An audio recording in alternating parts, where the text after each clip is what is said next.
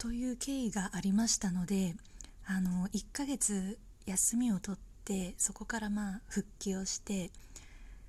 いけますと。あのー、ある程度整えてきましたみたいな。満を持して復帰ですみたいな 感じで戻ってきた矢先なので多分もうここで休職したら私会社辞めると思うんですよ。辞めるっていうかもう居場所がなくなるいよいよ戻れないというか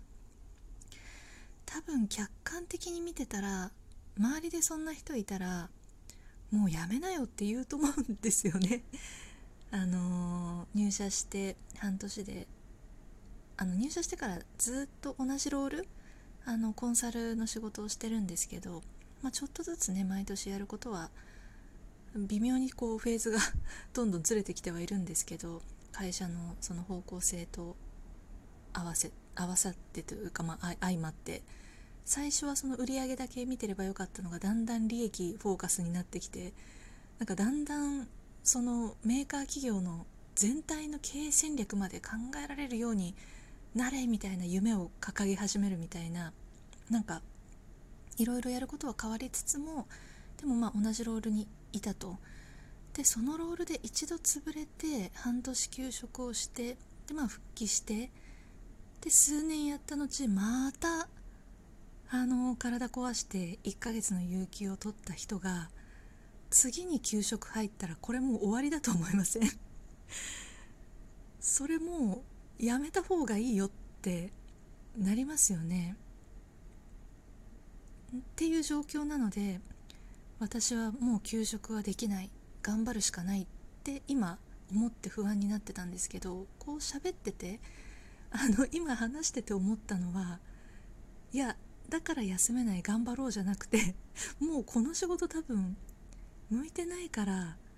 本格的に違う仕事探せばみたいな 現実があの見え隠れしてるんですけど、まあ、でもその現実結構前から見え隠れしてますよね。あの 私がちょっと向き合う勇気がないだけで。その現実結構ちらちら見え隠れはしてると思うんですけど。そうなんです。そんな状況なので多分現状を打破する解決するためには休職するじゃ解決にならない気がして。まあある意味その休職っていうことでもう辞める覚悟で休職をして今もう勤続年数が長いので1年くらい休めると思うんですけど多分。1年あればその自分を見直す期間としてはまあ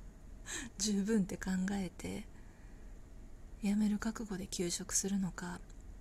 それともまあ立つ鳥なんたらじゃないですけどもう休職とか言わずにスパッと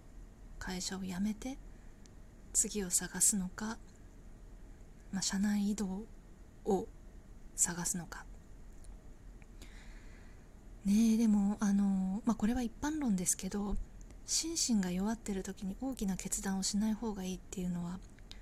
よくよく言うことですよね。それこそあの病院の先生とか、あのー、は言うと思うんですよ。メンタルいっちゃってる時に、まあ、それこそ会社を辞めるとかあの離婚をするとか結婚するとか、まあ、何でもそうですけどそのライフイベントっていうか大きい決断はしない方がいい。その状態だったらやっぱり休職とか、あの、何かちょっとこう現状維持できる方法で立て直した方がいいとはよく言うと思うんですけどねやっぱり追い詰められすぎるとそれをこうまともに判断できないのでねっていう話しましたよね。あなんか自分で思い出してきました。それがまともにこう考えられないところまで追い詰められちゃうとまずいから一線越えないようにしなきゃって多分前に言ってたと思うんですけどねえ人間って愚かで人間っていうか私か。私はやっぱり愚かで分かっていてもその向き合えてないんですよね。そのどう現状を変えたらいいのかが分からなかったりどなんとかなるだろうって思っちゃったりとかあとあのー今の仕事でちょっと一つあのーまあ、越えなきゃいけない壁みたいなものがあって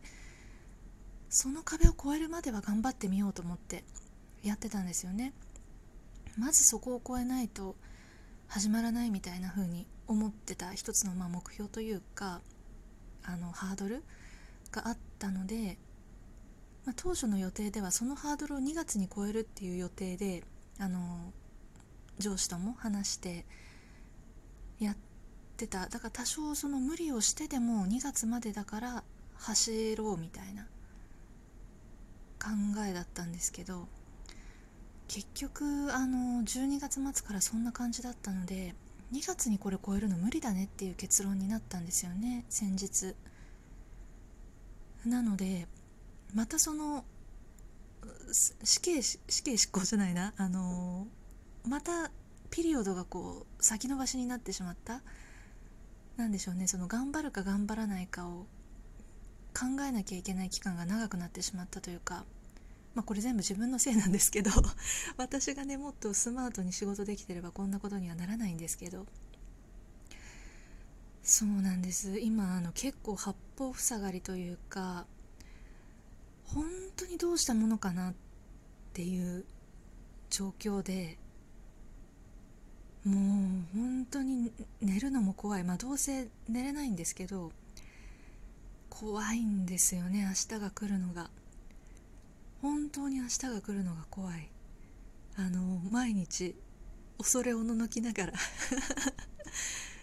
ね本当は恐れおののいてる暇があったら考えろって話なんですけどね。それこそ何だっけなあの会社の先輩がビジネス本を出したって話を前にしたかと思うんですけどその人の本読んでて「悩むな考えろ」みたいな言葉があっていやいやいやもう本気で悩んでる時って考える余裕ないよねみたいな。その本に突っ込みながらもうそうなる時点でダメってことなんでしょうね。そういうふうになそもそもそうなっちゃいけないってことだと思うんですけど。ね一回その何でしょう八方塞がりみたいなこう自分の実力とか力でコントロールできないあの領域に入ってしまったりするとなかなかこう状況を整理してあの解決の糸口をまあ出口を見つけるみたいなものが難しくなるなって思って。そう前どうしてたかなって思ったんですよ。今までこういう時どうしたっけ？私今あの3社目なんですね。1社目2社目で3社目が今の会社なんですけど1社目の時はそのまさに今みたいな感じでもうニッチもサッチもいかなくなってダメだこれもうここにいても未来ないな続かないなと思って辞めたんですよねその時は。なんでノープランで辞めちゃったんで2社目はとにかくあの屋根のあるところだったらどこでもいいって思って入ったんであの1社目私外回りの営業やってたんで屋根の下で働きたいと思って 2社目入って。ただ2社目ではあのー、精神的に余裕が多分あったので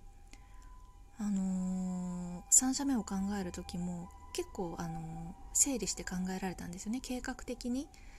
あの自分のやりたいことと、まあ、世の中のこう風潮的にこうだからこういう仕事をやったらいいんじゃないか。